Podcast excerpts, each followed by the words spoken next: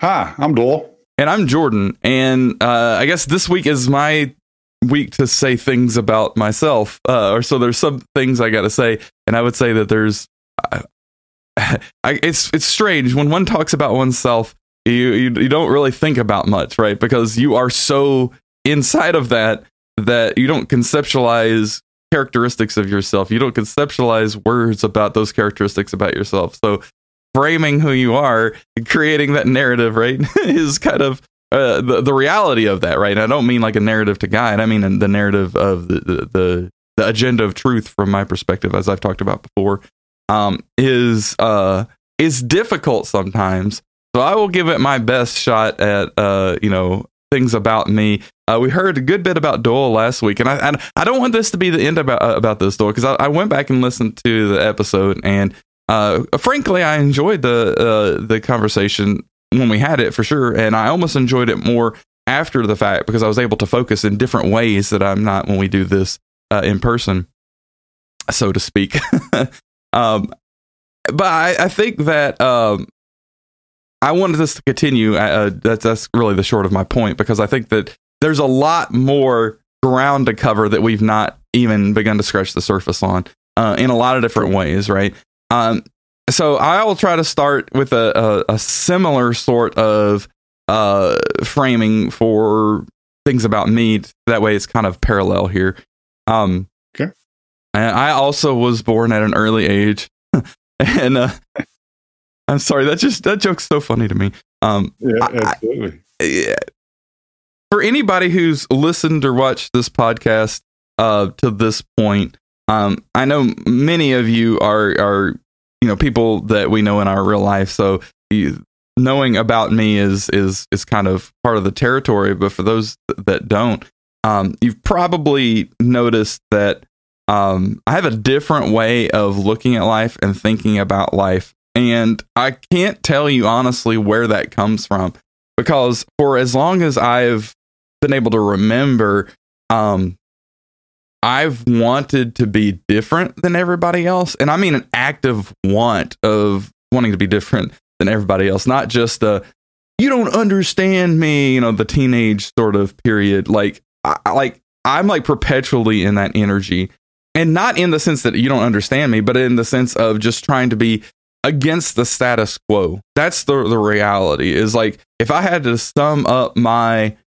existence, and this is from very young age until this day, uh, it's been w- let me find what the status quo is and let me do something that flies in the face of it. Because I think that while there is a lot of good reason for many things that are the status quo, just as much, if not maybe more, there's really bad reason that the status quo exists.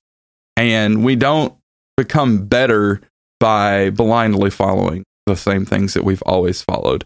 Now, maybe there's times that we should follow, and, and I, and I definitely believe there are times that we should follow the things that have come before and, and understand that. But I also think that there's a place for divergence from that. And I think there's a great place for divergence from that, particularly when we find ourselves at critical junctures in our life. So I've, I've, talked very generally. So let me go a little more specific. Um, so I, I would say that my upbringing was very um, middle middle class, right? You know, people start. Sh- we talk about the lower class, middle class, upper class, whatever. I don't really like those words for those strata. Um, but focusing on the middle class, we see people trying to break that down even more. And I think that makes sense, right? Because middle class is a very broad term because mm-hmm. I know a lot of people who, in those terms, would be middle class that I have very little in common with. Not uh, when I say that, I, I mean from a, a, social perspective because just of how they grew up culturally, right? And maybe cultural is better than social, even say. Um, and, and I mean that from from both kinds of walks of life. Those that uh, uh, I feel that I was much more fortunate and lucky than to to find myself where I did growing up, and those that that probably were more fortunate than I, um, which I, it's so funny that we're all middle class, but we're very different kinds of people. Point being mm-hmm. is that I I really think that that I, I came up in middle middle class. I really believe that, um, and I think that um, I'm very fortunate for that. Again, I want to reiterate that I believe that you know uh, my life would have been a different thing had I come up in a different social strata um, than that, and and I I, I want to give that the uh, due acknowledgement that it has, right? And I think that oftentimes people don't do that. That especially that you know come into middle class and, and higher. Um, and I think that's important, right? I think that's a, a critically important thing that where what your background is from socioeconomic uh, perspective is one is one of two of the most critical things about who someone becomes. Uh, the other being, you know, how you're raised, you know, your family environment, etc. Um, anyway, so what you're saying is that's the frame. That's the framing of of your of your life agenda. Yeah, the the, the socio social uh, cultural uh, framework that you came in, and then the other things are the story. So I didn't mean to interrupt you. No, no, no. That that's fine. And so for me, um, I, the other blessing that I've had, and I, this is truly a blessing and can't be counted as anything but, is that, and and I hate talking about this because it sounds so much like patting yourself in the back, but I'm a fairly in, intelligent individual, and that is a huge advantage, right? Um, and I, I, I that's a, again something that I I want to always acknowledge and understand that you know not everyone has that kind of advantage in in this life.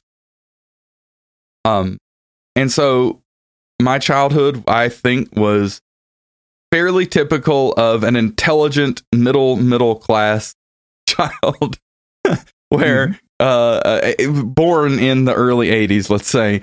Um a lot of video games when i was younger you know, uh, I really I, I liked things I learned in school, but I completely abhorred school. And this is something that I don't know that I've talked to you a whole lot about, Doyle, especially that that not that directly, but I have all I always, always, always saw school as a prison from day one until until well, and that's not true. That's definitely not true. Maybe from day thousand or something like yeah. that uh, to to the day that I graduated. Uh, became less so as you know I got into like high school because uh, high school is interesting because you could choose a little bit more of what you were focusing on and studying. But even then, um, it was such a drag to me. And and that, sure. again, the things I sound so egotistical. I hate talking about myself, especially in these sorts of ways. But like for example, uh, in college, I studied mathematics. That's what my uh, degree is in, is a bachelor of science in mathematics. And um, I love math, always have for as long as I can remember, and still do. Uh, I've always want. I loved math in school, like like uh, elementary school, middle school, high school. I was always the person, and I, maybe this isn't a type, maybe it's just me. Whenever we were on a lesson, I would look at the next like ten lessons and basically, I hmm. would know it by the time I got there because I was so interested in it. And I, I wanted to be done with this book and on to the next book of it, you know? Uh, and that was true all the way up through like, like pre-calculus and calculus in high school. It was like, uh, calculus is where it started to not be as rapid because calculus mm-hmm. is such an orthogonal thing to everything else that you learn in mathematics at the time. Algebra is the first shift, right? But it's so close. It's like it, it, really made a lot of sense to me. Calculus did too, but I needed more of someone to talk me through some of the finer details of it. Right.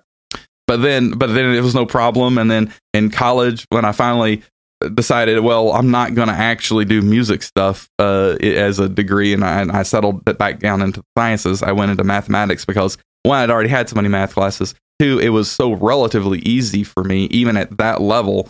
Um, and then uh, I just enjoyed it so much. Anyway, point being that um, I'm your nerd. I'm I'm the nerd guy, right? You know, I uh, always wanted to, to to make hundreds on every test that I took, even though I I wanted that, but especially when it got into college, I didn't care enough about things that weren't like math or, or some of the sciences, and even the sciences that I did. I did a lot of physics. Um, I didn't care about that as much as I cared about the math. Um, and so I went through all of that, and then ended up um, ended up in a career in software development because uh, I didn't end up going to graduate school for mathematics the way that I'd actually planned due to a strange fluke. Uh, partially a strange fluke, and partially I got married. um, so uh, yeah, I, I I feel so disjointed in trying to talk through all of this because to me, um, the the two important paths of my life were, uh, I liked I, I liked learning things. I hated school, and then the other thing is I'm a, a very uh, uh, intense musician. Like I really like music. I do a lot of music composition, performance, um, all kinds of stuff. Uh, that is, if there's anything in my life, uh, topic wise, aside from math that I like more, it's definitely music, and it's not even close. Like music is the thing I was born for, um, which is is been a struggle for me because um, being so good at something so technical like mathematics or software development, etc., which I the the mathematics translated very cleanly into software development, and I was pretty decent software developer as well. Um, I think that's an understatement, but proceed. Okay. well, the uh, society really sets you up when you have that kind of um, configuration as a human to take a certain path, and I was just I was mo- mainly on that path, and um, I tried to bucket every step of the way, right? Uh, I, I, did not go into a large corporate environment because I knew that, that, I did not gel with that or would not gel with that. Um, and that was uh, that was just pure intuition on my part, 100% pure intuition, and it was right uh, from what I've seen of all that. It was 100% correct. Um, I so I w- worked for small consultancy, ended up uh, uh, starting my own business, um, working with family, and uh, now I've moved on beyond that even. So uh, I've I've kind of just like bucked trend that trend as much as I can to the point where I, I it's a final realization of mine within the past several months has been just that look I can't keep living a life that's not mine that that's uh, a life of what I should do based on the tools that I have and where I find myself in life. I have to live my life me, and that that's taken a long route to get there. Um, so anyway, that's about me. Like personally, um, I think that uh, one of the things that I did benefit by growing up is uh, similar to you, Doyle. I was uh, basically raised in the church. I would say, um, and that played a large part of my self identity, like how I saw myself for very, very, very long time, very long time. Um, and I kind of, I don't say, I wouldn't say that I went away from that. I would say that things transpired that caused me to put my focus elsewhere. Um, both things within the church itself, uh, things in my life path of uh, learning, and then also just life circumstances um, with school and getting married, moving, all kinds of stuff like that. Um, but I find myself now uh, much more intrigued with the idea of religion and what purpose it serves in a human's life um, than I ever have been before my life, even when I counted something like that as very integral and, and huge part of my life. Um, I, I, think I would like to take a different episode to talk specifically about that because the, sure. that's a very deep topic for me and very important topic for me right now. Um, suffice it to say that um, I don't like to make claims with regards to religion because I don't think it's useful to make um, very strong claims about things regarding religion for anything other than yourself. So it's one thing to, as we've talked a lot lately, it's one thing to say what you believe in in your own presence or in the presence of those very close to you. I think that that's helpful in a clarifying way. I think when you try to go and proclaim it on the mount, um, it's it's a it's a big different thing. Because I think uh, it, there's a passage in the Bible, uh, something about um, I, I can't, I can't remember the the verse or, or what exactly how it's phrased, but it's something along the lines of uh, those who would share the word or or would would preach the word will be held to a higher account for their their actions for for everything and I, for me, it's not that I want to avoid that. It's that I don't feel that I have myself in the correct order to be able to be looked at in that way. You know what I mean? Um, sure. and, and that's one of the things that um, I think generally in life I've had a struggle with is understanding um, what's good enough. Because uh, I like, like I said before, I've always wanted to make really good grades in school. Well, I've always wanted to be like the perfect person. And that's just not possible. That's literally not possible. And in fact, the, the idea that you want to be that is very detrimental. And that's something that was, has been very hard for me to learn, very, very difficult. Um, and I, I, would say that I'm still learning that to some degree. Mm-hmm. Um, and so I don't think that uh, any one human being knows enough, is good enough, has done enough, no matter who they are, to be able to say that this is the way, right? Um, and so the, this, this is kind of revealing a little bit more. I, I have a lot of Eastern influence in my personal beliefs about the world, about spirituality and stuff. And one of the big Eastern philosophies that has been a huge influence on me I, uh, uh, unconsciously, and I didn't know it at first until I start. I, I came across it in my uh, uh, focus and, and, and actually started to realize, oh wait, this is things that I believe. This is this is how I approach life. Is um, Taoism. So like the Tao Te Ching by Lao Tzu, I, it is. It's one of those things that the first time you read it, you're like, what is this even? Um, but it, but the more you read it and the more you think about it in the context of life, it's just so eye opening uh, one of the biggest things, and I think it's from the first uh, verse of that first chapter, however you want to call it, um, is there's a line that says um, something like, um, Taoism is all about the way, right? The Tao is the way, right? So meaning like the way to live life or the way to be or just mm-hmm. the path you should be on. Um, uh, it's something about the the what is it? The timeless Dao or or the the the infinite Dao is the Dao without name, and the Dao that you name is not the actual. Basically, saying it's not not the real way, right? If you articulate it, then that's not the right way.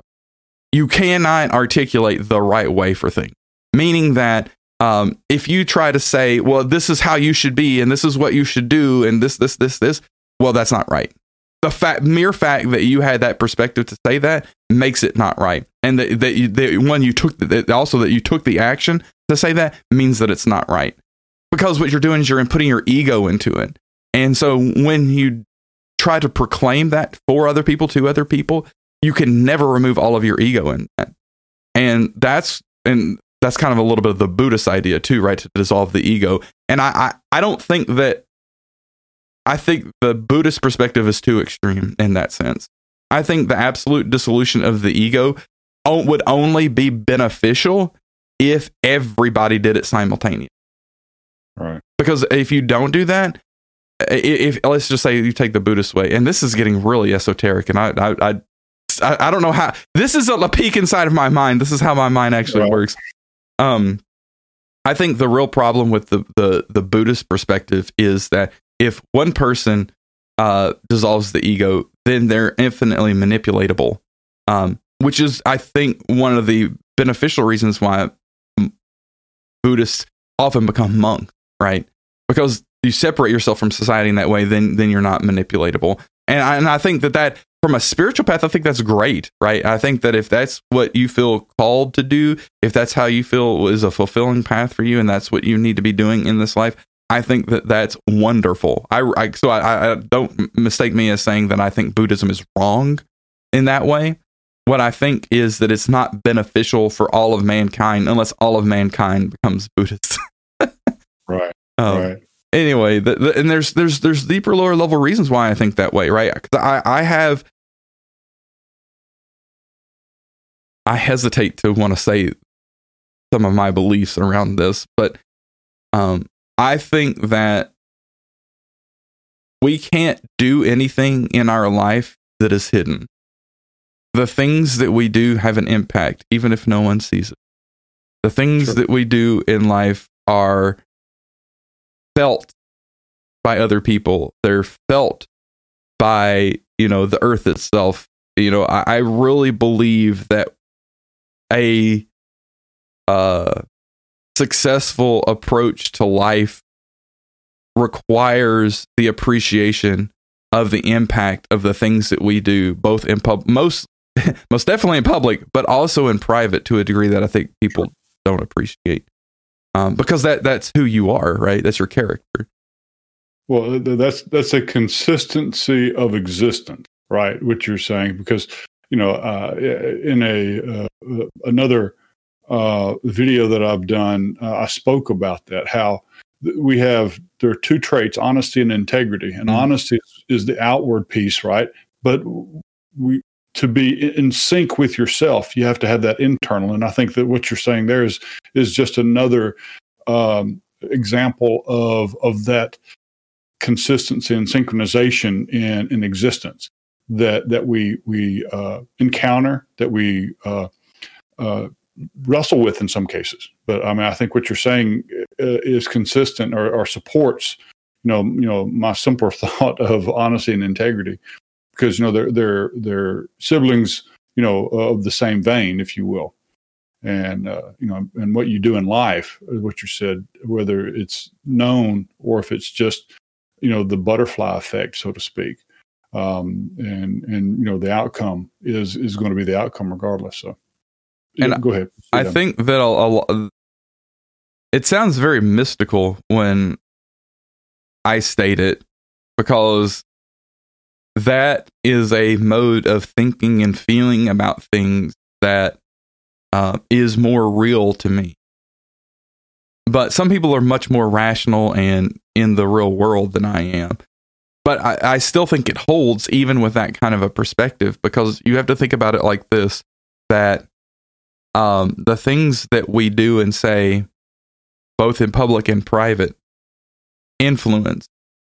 They influence the people around us. They influence the things that we're doing, you know, whatever we're operating on. Um, but they also influence ourselves. And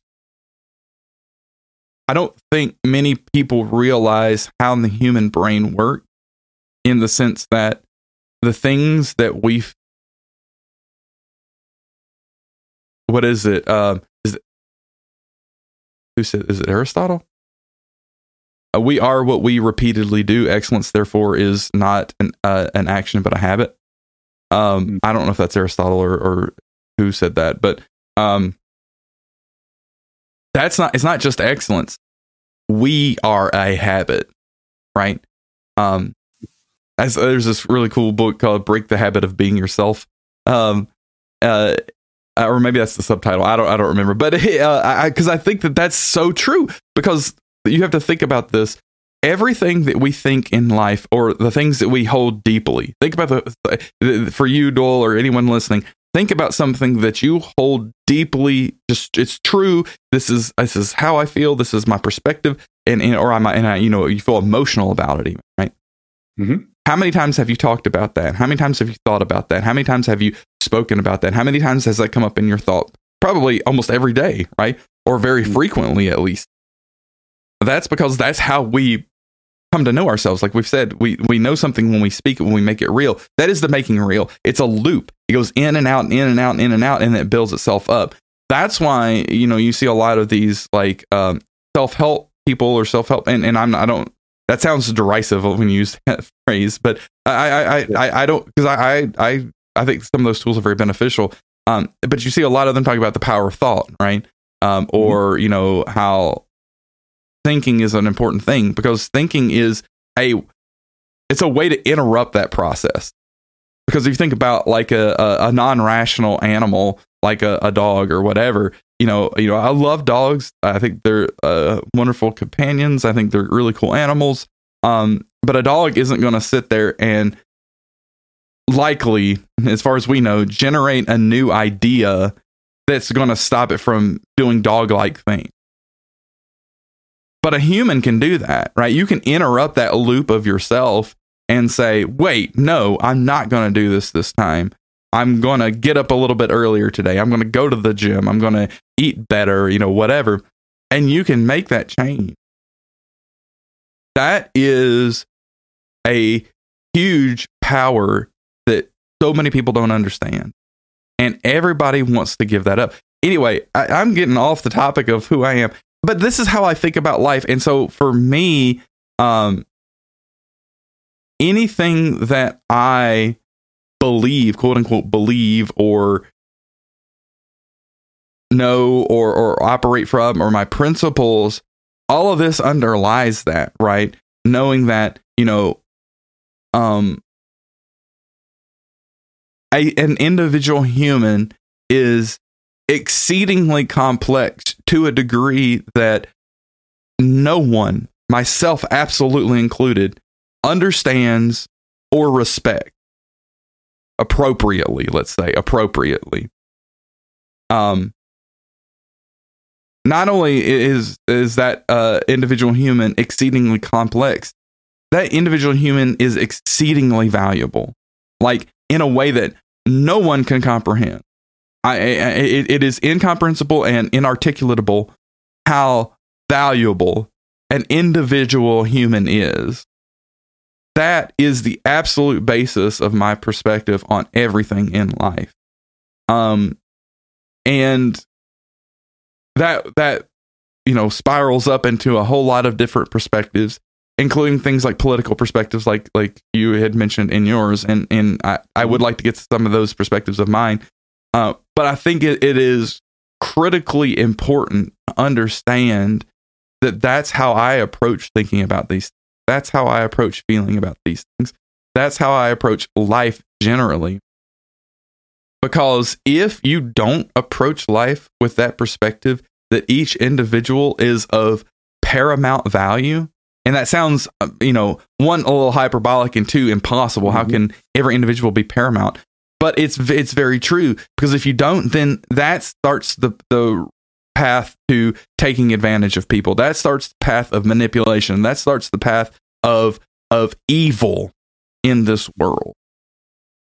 Well, you you, you uh, uh, to not do that, what you're just saying, then you're you're you're categorizing or stratifying people in in value, and then that gets into uh, the, the the temptations that that could potentially lead to evil, evil behavior, and evil choices and evil actions. So, right, right. Um, so there, there's um two ways to look at it, and we're oh man, because this this just occurs to me, so that means I need to talk about it. But this is very a little bit off the path, and but it's very deep um, thought, so it may take me a little while to articulate this. Um, I want to relate this to something that we don't talk about on the nose as much, but I and I definitely don't, but I'm going to because I think it's important to right here, right now. Um, in the let's talk about United States in the current political climate, because I mean the election is this may come out after the election, I don't know, but it is like right here. um, mm-hmm. and I, I I don't find elections as important as other people do. Never have, and I don't think I ever will. I, I know I never will. Um, and that goes a little bit more to my philosophy, but uh, there are a lot of people who do, right? And uh, certainly you have multiple perspectives, but I, let's just talk about the two primary perspectives: the Republican, Democratic perspective. Let's just say traditionally, or not traditionally, let's just say conservative and um, liberal, moderate liberal, whatever you want to do. Because I want to be respectful, right? Because I don't want to paint because there, there's extreme right, there's extreme left, and I don't want to paint everybody who's a little bit left as extreme left and everybody's a little bit right as extreme right, um, because that's the kind of again that's down that path to bad things as well. Mm-hmm. Sure. Um, what we just were talking about that paramount value of the individual is, I think, how most people view it. I think most people really, uh, to some degree or another, have an instinctive perspective that that's the case because they understand mm-hmm. how much they um, care about their own perspective in their own life. Right. And, and I think so subconsciously they understand other people have that same perspective as well.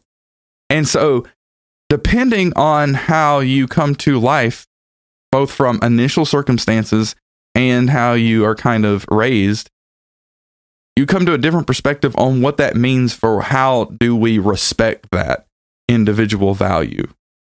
And some people think that we have to uh, figure out a way to directly support that individual value regardless of circumstances.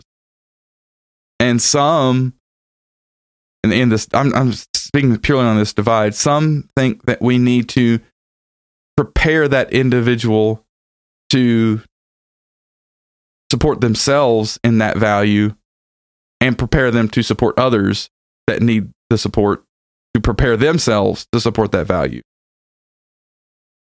One of those is a st- structurally supportable system.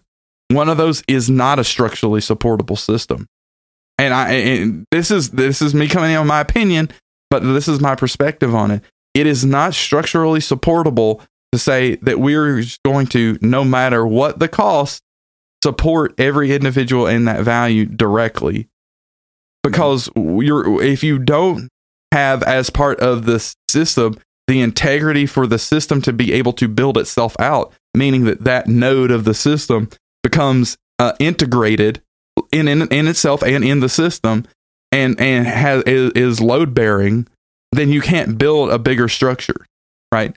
Basically, it's like a, if, if a brick can't sit under another brick and not crumble, then you can't use that brick to build a building. And uh, so uh, the one perspective is well, we will just undergird the brick. Well, then what, what, what undergirding are you going to use? The other perspective is we're going to make this brick strong enough that it can support the weight it needs to support. And to me, that is the collectivist. And this is the way that I, I, I see it. I don't see it as left, right. I don't see it as, you know, um, liberal, conservative, because liberal is a stolen word anyway, in my perspective. Uh, and, and conservative probably is in some degree too. Um, anyway, uh, it, it is collectivist versus individualist perspective. The collectivist perspective is that the collective needs to support that one brick. Well, the thing is, what happens when there's enough bricks that the, the collective can't support it? Because that's a possibility.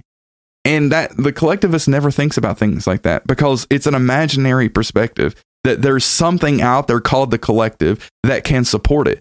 But the collective is just other people, right? The individualist perspective is just the opposite of that. There are uh, there's just other people. So we need to make the other people as strong individually as possible so that they can help other people become strong individually to the extent that they can. Um, and and this isn't to say that the Republican or the right or the conservative perspective is correct and that the left or the liberal or the democratic perspective is wrong because I don't believe that either. Um, I'm not a Republican. I'm not a, a Democrat. Not a Green Party. I'm not even a, a, a party libertarian. Uh, I I'm very much off the map of all of that when it comes to politics because all of that politics is a false system. It's a false game that is used just like many other false systems and false games to trap people's minds and to trap people's focus, to trap their energy and to trap their power and to take it away from them, to wrest it from their own hands and to use it for somebody else's ends. That's all of those systems are. And um, the problem is it feels so real and it feels like that's not the case and it feels so critical and it feels so dire and it feels like that's all that there is that people believe that that's the case. But it's all imaginary. It's all imagination and it's all an hijacking of uh, pure human intentions it's it's hijacking of people's true care for that individual and that individual uh, value that people have and that people just I think intrinsically recognize. And so that's why I don't like talking about left right left right divide. I don't like talking about politics on the nose generally because I think all of that is truly a game that is it's like bread and circuses, right? You know, in the Roman Empire, that's how the Caesars uh, kept the support of such a large uh, constituency. Is that well, we'll give them bread so they won't go hungry, and then we'll ha- give them circuses so they'll be entertained, so they won't be looking for anything else to to worry about. and this that's all it is is like the realm of what's bread and circuses has expanded beyond just literal bread and circuses to like everything Right. And that's not just in politics. I mean, clearly that's all politics is these days. But even beyond that, and, and probably has always been, right? I say these days, I, I, I don't like the, it's, and that whole perspective that, that society is devolving, well, that perspective has been around forever as well. So I, I, that that is a non meaningful perspective in my, from my point of view. Um, but like even things outside of politics, like people want to vilify uh, consumerism and advertising, which they're believe you me, I definitely I definitely have the perspective that there's a lot to criticize, a lot to criticize about consumerism and about advertising. But it's just another one of those false games that's trying to suck your focus. Um, mm-hmm. uh, uh, the marketing industry has this phrase, um, and and it's so true. Um, attention is everything, right? Uh, or everything is advertising. Sometimes it's said that way. Um, but yeah, attention is literally everything, and it's not the attention like um, what you're paying your attention to. It's what you're focusing your energy on. Right. That's what's everything. And so everything in life I challenge you to find something in life that isn't of your own generation that isn't a focus trap in some way or another. Doesn't mean it's negative, but it's still a focus trap. Right. And so people's own personal power has been not just hijacked by by false game systems like politics. It's also being vacuumed out of them through advertising and other attention traps and this this is where things like social media does have some problematic aspects because it's designed to take advantage of human psychology to trap it to the greatest degree possible. And mm-hmm. not being aware of that allows people to be trapped even further in it and forever be trapped in it for all of their life. And so all of this is creating a secondary kind of false collective around attention. And so we have to figure out a way to remove ourselves from that too. My the point being is that the only person at the end of the day who isn't caught in one of these false games or these false narrative uh, or uh, uh, just false perspectives about how life is, the only person who's not caught up in that is yourself. You're the only person who has the potential to not be caught up in it. Let's put it that way, at least. Right. Because you have control over that. Because you can interrupt that loop, like we were talking about earlier, and say, no, I'm not going to do this. No, I'm not going to focus on that. No, I'm not going to believe what this newspaper says. No, I'm not going to believe what this person at a podium says. No, I'm not going to believe what this other person says. No, I'm going to believe this. This is this is what I believe. This is the path I'm going to take. And so, the only fair, the only valuable, the only real system is the system that holds up the individual and their own uh, perspective, their own desire, their own needs to the individual, right? It cannot be in control of anyone else but that individual. Now, meaning that if that individual wants to really punch another person, well, they can only punch the person who, in their value system, wants to be punched. Think about like UFC fighters, right? They want that. They, you know, they want to go at it. Right? Boxers, they want to go at it uh, which is it's fine. It's great, right? They agree to that.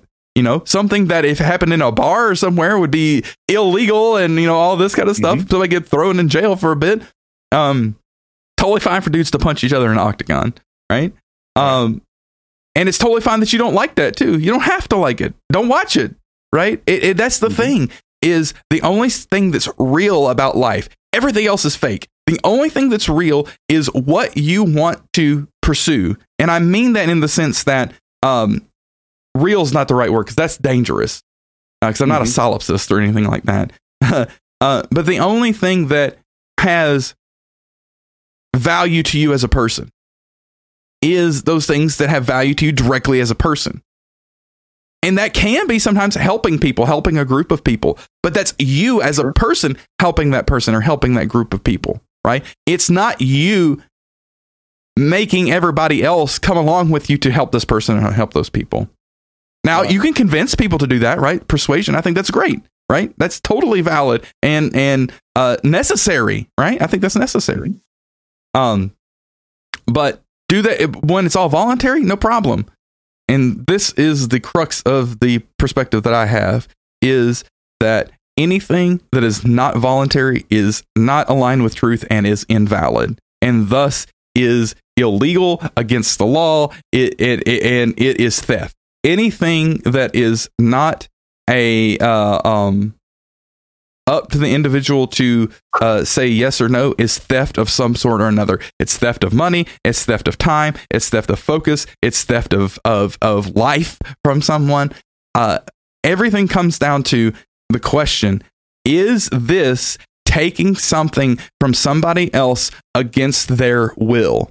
If that's the case, it is evil, outright, plain, on its face, evil. And if that's not the case, then fine. I mean, maybe it's it's it's annoying, maybe it sucks, maybe it's really gross, maybe you don't like it. That's fine. Don't look at it, don't do it. Right? Um but there's also the path of if you don't like it, maybe you want to try to convince people to not like it. And you can convince people to not like it. You can't make people not do it, but you can convince people right. to not like it. And the more you convince to not like it, the more you can at some point get enough people in society that really don't like that activity that you shun it. No problem. And then so like the, you you basically if everything is completely voluntary, then you just dissociate with those people, and then they can go have their own society or whatever they want. Uh, and if they if it's not enough people for that, well, that's a consequence of their their individual choice. We have to live with the consequences of our choices. That's the other part of it. People people want the ability to choose, but they don't want the ability. They don't want to have to deal with the consequences of those choices. I think you're. I think you're right. Hundred percent right on that. And I think that's that's one of the the the factors in in society today that people wrestle with and they don't realize they're wrestling with it. Yeah. Because they want that to your point, they want to make their choice, they want to to do whatever they want to do, and they want someone else to to deal with the consequences or the outcomes of those things many times. Or and or the results they want are not the results of what they did or chose. They, they want the results of what someone else did or chose. And, and a lot of that too is just not understanding that reality is reality. And I know mm-hmm. that sounds really silly to say, but people don't understand that um, they have a mistaken belief that they deserve something that they don't. And we all deal with that to some degree or another, right? And and and and, and that's a struggle of life is trying to determine uh, where am I making that assumption and then what behavior do I need to adjust to actually be worthy of the thing that I think that I'm worthy of?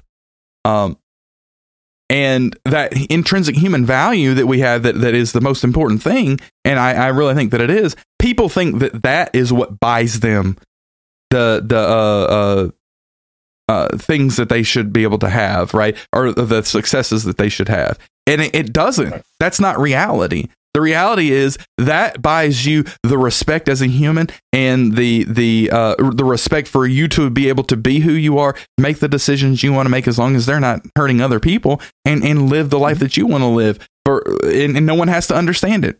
Forget everyone else. That that's on them. You have you. That's what that value right. buys you. Right. So so you you've gone down this path of discussing and, and sharing, you know, sort of your your the path of and to your identity and to your your being, who you are. You went really, really deep. Uh, so, uh, what else uh, is there to reveal about about Jordan that uh, uh, hasn't been revealed up to this point? Um, well, I haven't talked much about the whole music aspect of things. Um, right. Uh, did you have something particular in mind? I feel like you might no. have. I really didn't. Uh, it, it, was it was just a probe uh, sure. to to see to see what would be discovered. So uh, I could talk a little bit about the music stuff because, uh, uh, like I said, I think that that is personally the the uh, most important thing about me um, individually. I think I think the way that I think about life and the things that I've talked about to this point, I think that's a uh, an important thing about me. I think that that is a defining characteristic of myself, but that's not what I do in life, right? Right. Um, up until very recently, what I did in life was software development, and I have recently um, discontinued that focus uh, to the degree that I was I was focused on it, um, and I'm moving more into the uh, the realm of of music and enter- just generally entertainment um, because I I I enjoy doing that. Uh, the music aspect of it is very interesting to me because as much as I've uh, become comfortable with and and actually really only learned my voice uh, in the past, I would say, couple years around all of these topics that we've been talking about. Of course, I've integrated a lot of what I've learned and felt over the years to come to that realization. Um, uh, uh, up until then, the only real voice that I've had is music. Um, and to me, that is more real of a voice of expression of who I am than the voice that I'm speaking with now. Um, which is very um, weird to say. I think a lot of people don't understand that. I think a lot of, uh, of artists and musicians would understand that. But for people who mm-hmm. aren't serious artists and musicians, they may they may kind of oh okay yeah that's what artsy people say, um, but they don't understand it in the way that like a, an artist does. Some people do, right? Because some people have a different kind of outlet, right? Like for example, mm-hmm. um, and and I think this is art in a way. Um, like my father-in-law, he works on cars, uh, like. Restores mm-hmm. classic cars and stuff like that, and he is a master at that kind of a thing. I mean, he's got a pretty nice garage that he does it in and um, he's got the level of skill that if he wanted to, it would be his his career. It's not, but he just doesn't want to make it a job, and I understand and respect that. Mm-hmm. Um, so he's that level, but it is so clear, and you know, I, and I've I've had many conversations with my father-in-law. I love him dearly. I think he's a wonderful man. I really, really do. Um, uh, and so I'm I'm also blessed in that way.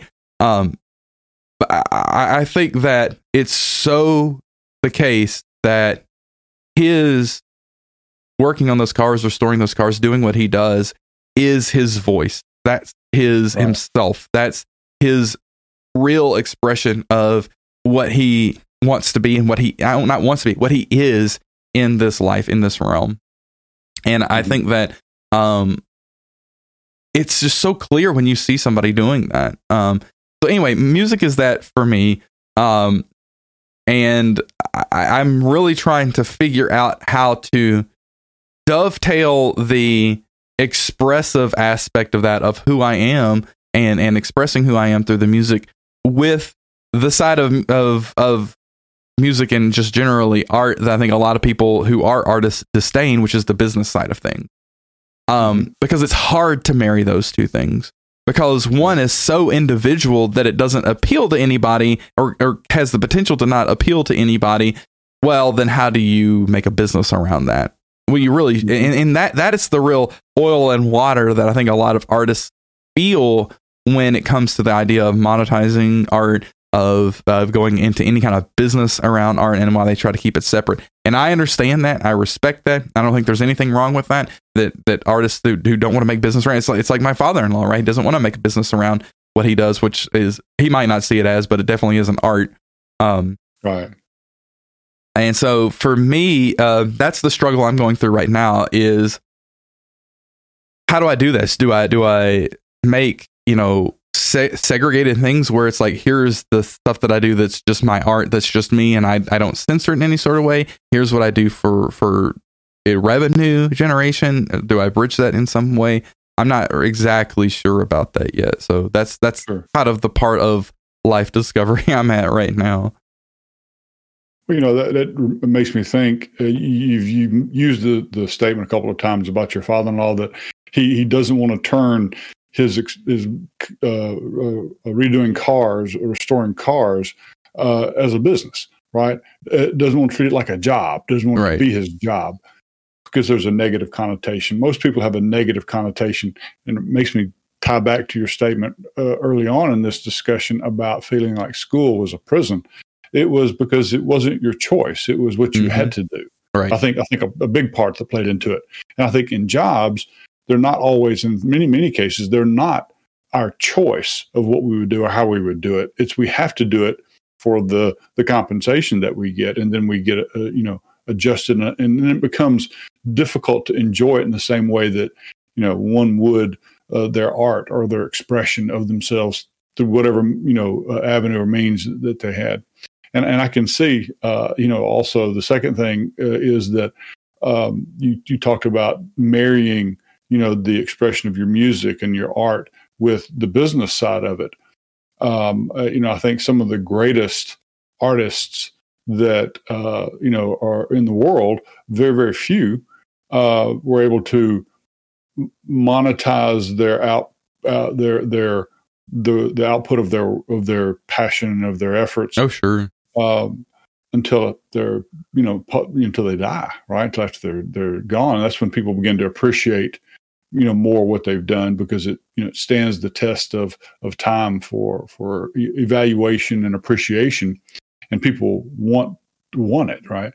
And but there are a lot now that are, especially in, you know in the in the, in the past you know hundred years or so, that has been uh, more normalized for artists to to find that that marriage. But then too many times, not too many, sometimes what you see is they burn out on it because it, it, it they don't maintain the balance. So I certainly yeah. can I envision think, your struggle. I think when it comes, especially when it comes to music, um, there's a couple phases of all of that, right? You go back and the so music starts as something that is cultural, that is, you know, uh, keeping tribes together, uh, that is uh, um, uh, cultural in a uh, tradition sense, right? It's part of of of, of the identity of tribes. It, it, goes out, and there's a lot of uh, history I don't understand about music, and then it comes back with like, um, you know, when people start doing structured music, and uh, uh, again, it's kind of, it's very tribal, um, but it is it's it's more um, relatable across tribes. They understand each other's music a little bit more. Then there's some more stuff I don't understand about music history, and then it comes out where there's actually more structured music where it's actually like written down and stuff like that.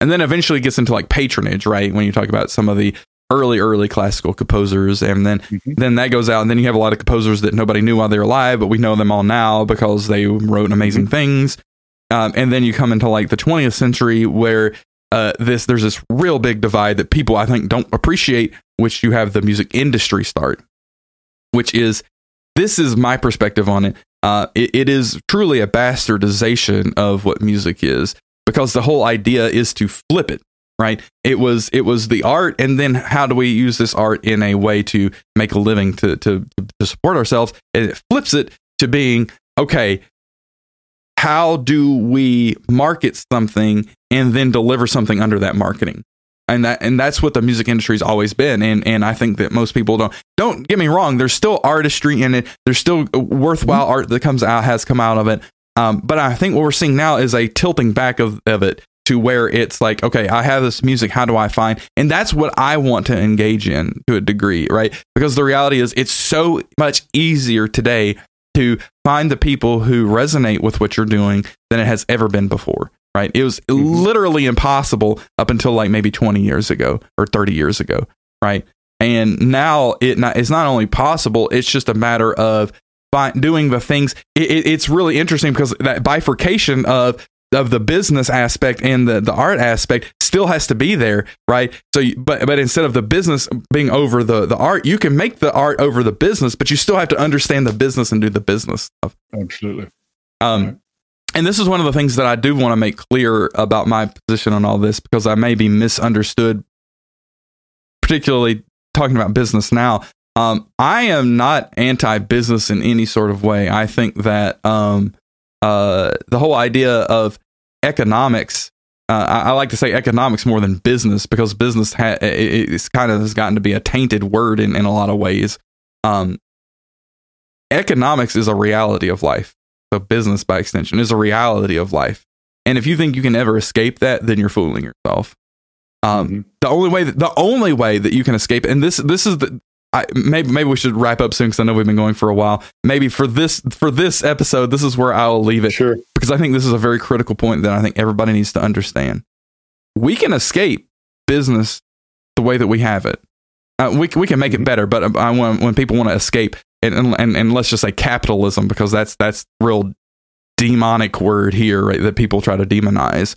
Um, uh, I, I I am a a big proponent of actual capitalism, right?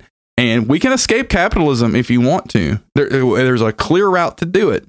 The way that you do that is through war and famine and poverty and pain and enslavement and sticks and stones and all the stuff that we've gone through in the past and have come out of. So, if you want to escape capitalism, you can definitely do that. But I don't think that that's a path that most people want to take. And, and, and no. people will hear me say that and they'll say, that's sensationalized. You don't know what you're talking about. You don't know capitalism, blah, blah, this, that, and the other. And that's bullcrap because the reality is people who, ha- who would say to what I just said, that kind of a perspective, they're the ones who don't understand what capitalism truly is. They, they, they hear capitalism and they think large corporation influence in government. They hear capitalism and they think the the the drug industry. They hear capitalism and they think uh, uh, the, the, insurance industry. They hear capitalism and they think Walmart. and, and, I'm and I'm not trying to deride any of these things per se, right. although all of those things have things that that that require derision from my perspective, and we could talk about that at a later date. Um, but but again, this is kind of my my instinctual aversion to large businesses when it comes to sure. the work. But um, sure. at the end of the day, um, capitalism is not perfect, um, but it is the only tool that has ceaselessly increased the lot of everybody th- that it touches forever, always, and has created prosperity, unimaginable prosperity in this world that people would have no other way to achieve. Period. 100% agree with that. I do. The, that's weird coming from an artist, I know. well, but but you're you're you're you're pragmatic and and and probably uh, more well read than than most, uh, not just artists, but most anybody uh, on the the history and the truth and the definitions of those. Uh, and I said truth specifically because I think that it goes back to a discussion we've had that there is uh, truth they're not your truth, my truth. There are things that are true, and um, and we sometimes find ourselves uh, in situations where people don't don't act like there are truths, and they defend their perspective or their point of view that may be similar to truth, but it's not true because of and, and, to your point about capitalism right? That's that's people would will say, say exactly what you said. Yeah they're thinking in terms of of of uh, uh, you know business influencing government and, and things of that sort. And uh, uh, and when that's not that's not capitalism that's the result of capitalism being messed with being manipulated. Corporatism. So, corporatism right right. Which is not what capitalism is always uh, is not what it's about. All right, uh, I think your your point. Uh, this is probably a good place to stop and and and and pause until the to the next uh, the next session on these topics. Um, uh, I've been impressed with with how deep uh, you were able to go in in this period of time we've had together, um, and and really make some connections and and you know connecting some of the dots uh, for me and, and a better understanding. And I felt like I kind of knew you pretty well to begin with, but uh, but I, I, think you you uh, connected some some new dots for me in in my understanding of you. So I appreciate that and, and look forward to even more as we as we continue down this path. Absolutely, this path. yeah, I, direction. I think I think we need to keep on this uh, direction for for a bit because I think there's a lot of uh, a lot of questions I have for you. I'm sure there's a lot of questions you have for me, and I think that um, there is uh there's things yet we have to learn that we've not hit at right? I think that um i think that there is bedrock below where we're both coming from that i don't think i've ever seen articulated anywhere. And and this sound again sounds sensational but i really believe that um